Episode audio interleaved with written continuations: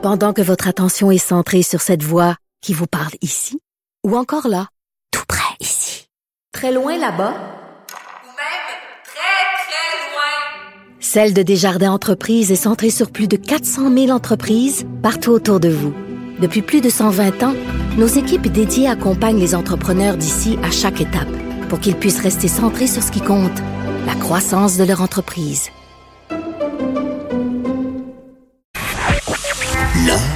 Est dans la manière. Non, c'est pas de la comédie. C'est politiquement incorrect avec Martineau. Nous avons maintenant Dr Chantal Guimond, directrice médicale à ma clinique médicale Le Bourgneuf à Québec. Bonjour, Madame Guimond. Bonjour Richard, ça va bien? Ça va très bien. Est-ce que on est prêt? Bien, euh, j'ai l'impression que oui. J'ai l'impression que les mesures qui sont mises en place actuellement vont ralentir la progression de cette euh, infection-là virale dans la population. Puis c'est ça qui va faire qu'on va être capable de gérer les cas un à un, puis qu'on n'arrivera pas là avec une un, déficit de nos fameux euh, respirateurs que tu ben parlais tantôt. Hein? On dit plutôt respirateurs pour, pour ce qui est de, des, des, des mesures qu'on utilise là, pour aider les gens avec leur. Ben là, ben là, c'est ça. Mais ils disent qu'on en a, on, a, on en a, on en aurait besoin d'un million, puis on en a seulement 4, 000 au Canada. Ben, j'ai pas vu cette statistique-là là, qui dit qu'on en aurait besoin de 1 million, mais ce qu'il faut comprendre, c'est qu'effectivement, à tous les hivers, les hôpitaux sont débordés par le fameux virus de la grippe. Et ce qu'on souhaite par-dessus tout, c'est éviter qu'il y ait une superposition des cas de coronavirus sur ceux de la grippe actuelle. Comme actuellement, on est en, en train de voir ces cas-là de grippe diminuer, donc l'infection va arriver dans une période où on a moins une surcharge de nos euh, de nos ressources hospitalières. Puis en plus, si toutes les mesures sont suivies par les gens, c'est-à-dire, euh, euh, vous le savez, l'hygiène des mains, faire attention mhm. à, aux grands rassemblements, mais on va en plus faire en sorte que le, la, la distribution de ce virus-là, au lieu de se faire dans un, un pic d'activité très très intense, va se faire plutôt de façon longitudinale dans le temps. Là, vous avez sûrement vu le fameux graphique ben qui circule beaucoup dans les médias sociaux qui dit que le même nombre d'individus, mais étalé sur une période de quelques mois va permettre à nos ressources d'être suffisantes au lieu de surcharger le réseau. Ben c'est ça, parce que nos ressources peuvent prendre en charge, mettons, un nombre X de personnes, puis si on dépasse ce nombre-là, comme comme c'est le cas en Italie, là, le, le système va se retrouver complètement débordé. Exactement, et c'est là que les choix difficiles commencent à, devoir euh, euh, des décisions difficiles doivent être prises et on souhaite ne pas se rendre là, là en, évitant la, la propagation du, virus, surtout chez les gens vulnérables. Hein. On s'en souvient, c'est c'est pas euh, vous et moi qui allons fort probablement avoir besoin d'un respirateur ou d'une hospitalisation, même sans, sans aide respiratoire, mais c'est les personnes vulnérables et heureusement avec ce fameux virus, les personnes vulnérables sont surtout c'est l'enfant de vie. Je veux pas dire que je souhaite qu'il quitte, mais mhm. laissez-moi finir ma phrase.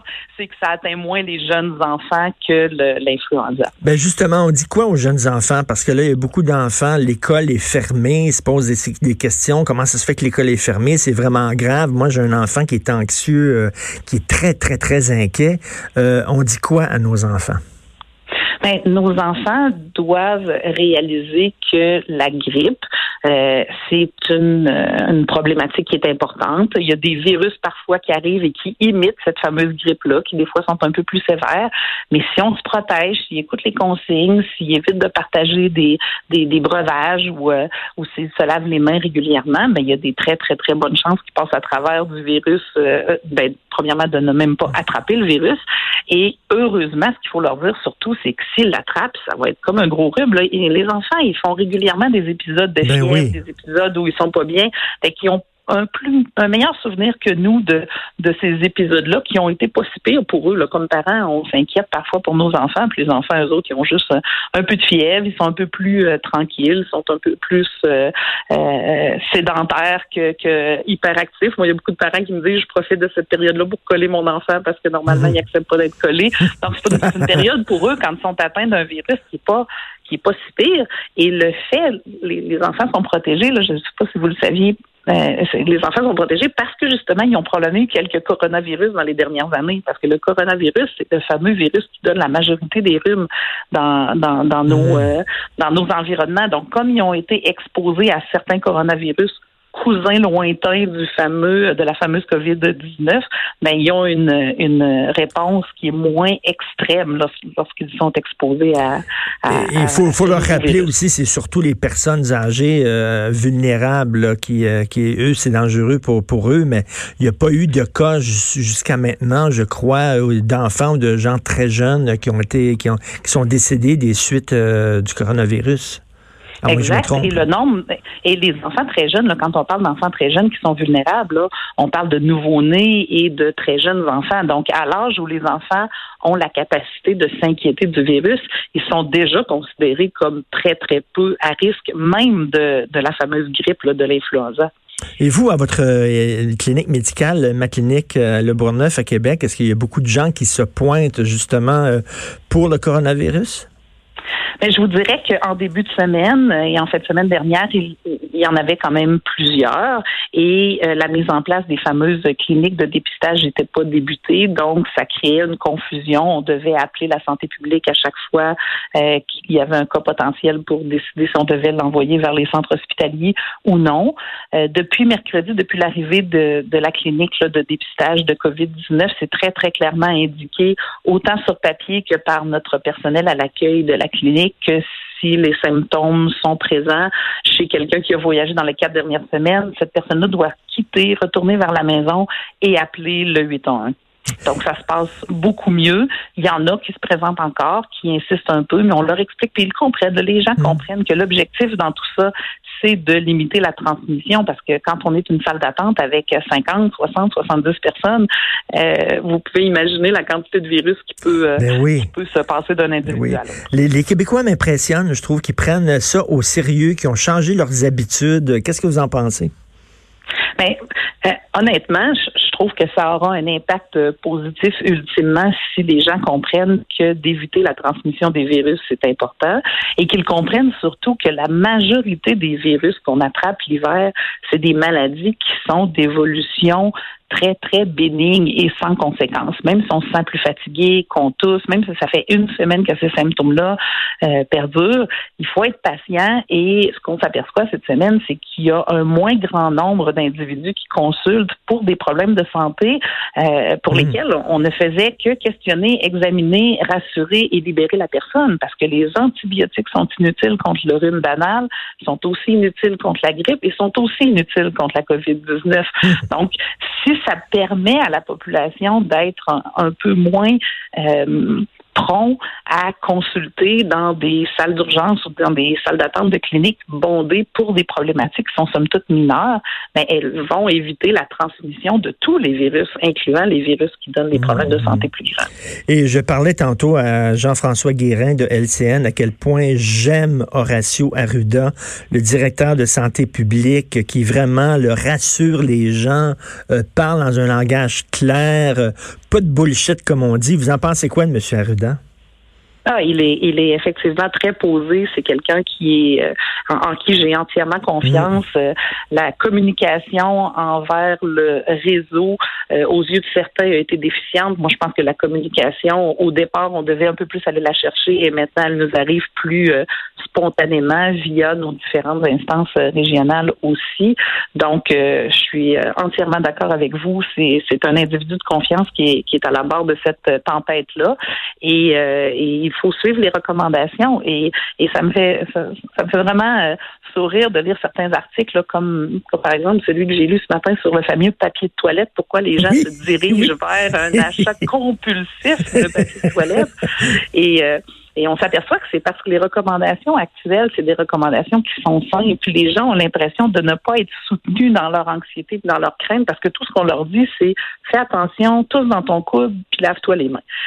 Ultimement, c'est ça la solution. Fait que là, les gens ont besoin d'en faire comme un peu plus. Puis apparemment, le papier de toilette est associé à l'hygiène, puis est associé à un élément très, très, très rassurant pour la population. Ben oui, je lisais ça. C'est un texte. vers le papier de toilette. Un texte sur le site internet de Radio Canada. C'est comme, c'est comme une, très, très bon texte. Oui, oui, c'est comme une doudou, un papier de toilette. Quand on est, quand on est en, en période, on est angoissé, on va acheter du papier de toilette, ça nous rassure. C'est comme une doudou pour un enfant. C'est très drôle. Je me suis imaginé, moi, je, me demandais comme médecin de famille si les gens craignaient d'avoir des diarrhées abondantes ben ou avoir des, des, symptômes qui étaient justement en lien avec l'utilisation du papier de toilette. Et cet individu-là qui a été questionné par le journaliste de Radio-Canada, qui est un, un, psychologue euh, éminent, décrit très, très bien qu'au-delà de ça, c'est vraiment l'humain qui a un besoin de se réconforter, comme vous le dites, là, avec, euh, avec sa doudou. Euh, c'est notre doudou. Parce qu'on s'est trompé d'orifice, c'est pas un gastro, là. Va dire, la, la, coronavirus, c'est le nez, là. C'est le trou d'en haut. Exactement, mais il y a quelques virus comme l'influenza, il y a quelques virus qui peuvent donner aussi un peu des diarrhées. Et je me suis demandé si les gens avaient confondu cette, cette, cette réalité-là avec la COVID-19. Et non, ce n'est pas ça l'explication. C'est vraiment, et, il y a aussi l'explication de l'imitation. Hein. L'humain imite l'humain. Donc, tous ceux qui ont commencé à avoir des gens sortir avec euh, des, des, des grandes quantités de papier de toilette se sont dit, ah, ben moi aussi, ah, ben moi aussi, ben là, la, la, la cascade, c'est très drôle. Est-ce que vous êtes optimiste pour un vaccin? Je suis optimiste pour un vaccin. Je le sais qu'il va y en avoir un parce qu'on réussit à faire des vaccins pour l'influenza et j'ai confiance qu'on va réussir aussi pour euh, euh, la COVID-19. Par contre, euh, est-ce qu'il faut s'attendre à ce que le vaccin soit disponible à court terme?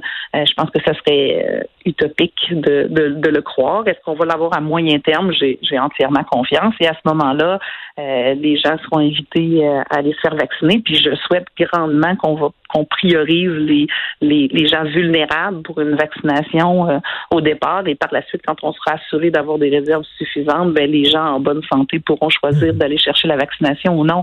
Il faut protéger nos, nos vulnérables. Hein. On sait que c'est pour ça qu'on veut éviter la transmission de la maladie, c'est pour les protéger. Ben, quand on aura un outil pour les protéger de façon encore plus immédiate, ben, euh, il faut leur laisser le champ libre pour aller chercher euh, cet outil-là.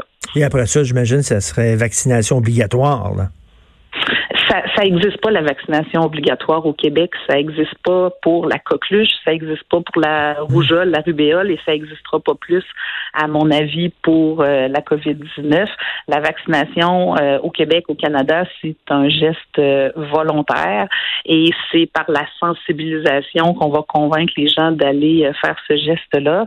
Et je vous rappelle, puis je sais que c'est très cliché, mais j'espère que les gens vont se fier à des publications scientifiques plutôt que de se fier à toutes sortes euh, dénoncer sur euh, Twitter, sur Facebook, sur les médias sociaux quant à, au risque de la vaccination parce que c'est euh, l'élément de santé publique qui a eu un impact, qui a eu l'impact le plus grand là, dans, dans, dans la survie de notre espèce humaine. Donc, il faut croire en la, en la vaccination et il faut cibler les clientèles qui en ont le plus besoin.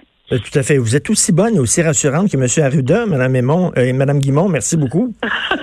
Merci, vous êtes excellente. Docteur Chantal Guimont, directrice médicale. Si jamais ils veulent trouver un remplaçant pour M. Arruda, il faut envoyer votre CV.